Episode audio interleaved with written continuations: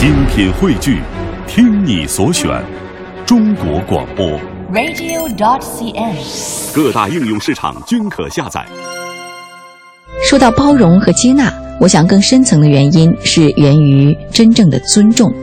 那么，怎么样做才是尊重呢？下面带给你今天的第二篇文章，叫做《尊重这个不可思议的世界》。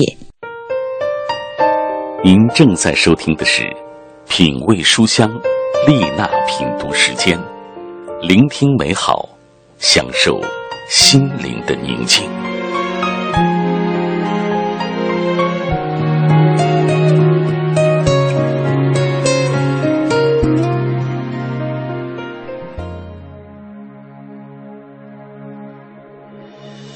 尊重是什么呢？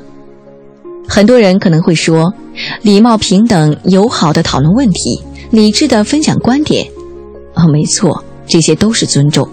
事实上，我们内心都有一条并不公开的底线。如果遇见的事物超出了常理的认知，我们还会拥有如上描述的气度吗？一位报社总监带着实习记者去被访对象家里做采访。这是一位老画家，无儿无女，独自生活。他们进门的时候吃了一惊，屋子里散发着霉臭的味道，袜子和内衣随便的堆放在一起，时不时的还窜出几只蟑螂。许多吃过的泡面盒扔在桌子上，里面堆满了烟灰，已经长出了绿毛，看上去可怕极了。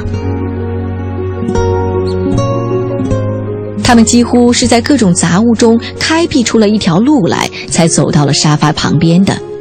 为了可以坐得宽敞一些，只好自己动手把沙发上那些沾满颜料的画笔和调色板，以及大堆的废纸团挪到了地上。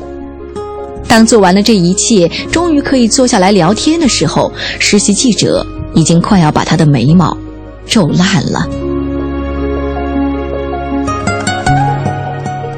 老画家却没有什么不好意思，很坦然地接受了访问。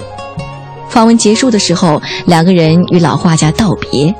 他说：“谢谢你们来采访我，但是麻烦临走前把沙发上的那些东西抚慰一下，一会儿还要用，我怕找不到。”总监又把那些画笔、纸团一一的摆放回了原位。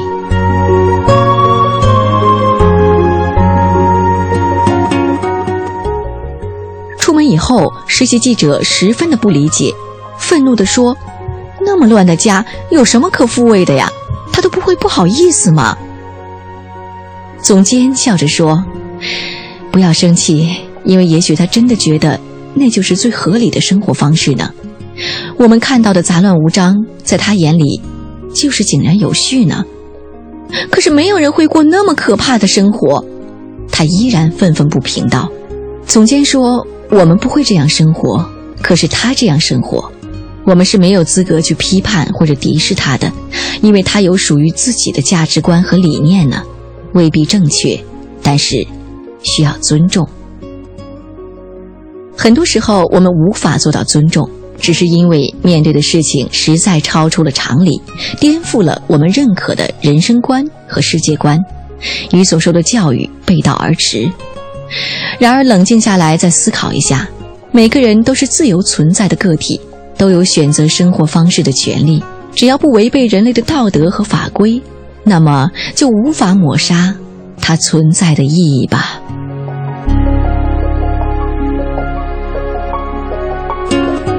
还有一位台湾的学者写过一篇文章，叫做《日本地震教我们的事》。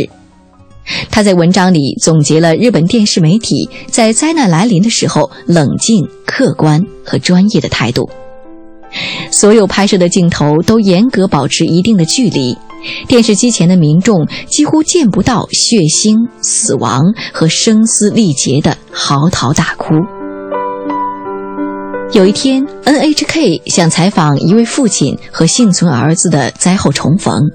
在询问父亲的意见时，父亲考虑了一下，然后抱歉地请媒体等一下，他要征询儿子的意见，然后转身进了病房。摄影机开着，面前是白色的门帘，整整两分钟，在播出时一动未动，一刀未剪，一直到那位父亲出来示意可以进去拍摄了，整个过程耐人寻味，引人深思。在给予被采访者足够理解的同时，也给予观看者以足够的知情权，这是作为媒体需给予的双重尊重。这种优雅与稳重的采访得到了全球舆论的一致赞许。NHK 的报道被评价为绅士般的报道风格。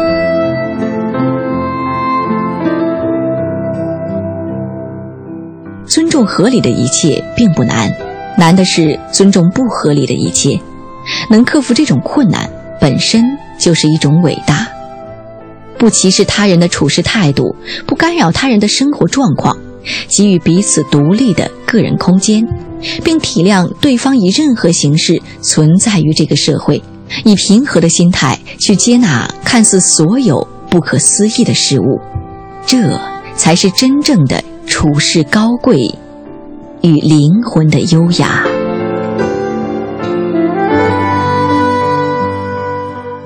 丽娜品读时间，刚才跟你分享的这篇文章叫做《尊重这个不可思议的世界》。是这样的，真正的尊重绝不只是一种礼节性的表达，而是一种发自内心的对于另外一个人的平等的对话的状态和一种平视的态度，不是仰视，也不是俯视，而是平视。这样的一个状态，对于每一个人来说，应该都是最舒服的。我们当然都希望受到尊重和平等的对待，那么就从我们开始吧，去平视和尊重身边的每一个人，不管他的身份地位是怎样的。这并不容易，有的时候呢会被回报于同样的平等和尊重，但是有的时候甚至连这一点都不会得到。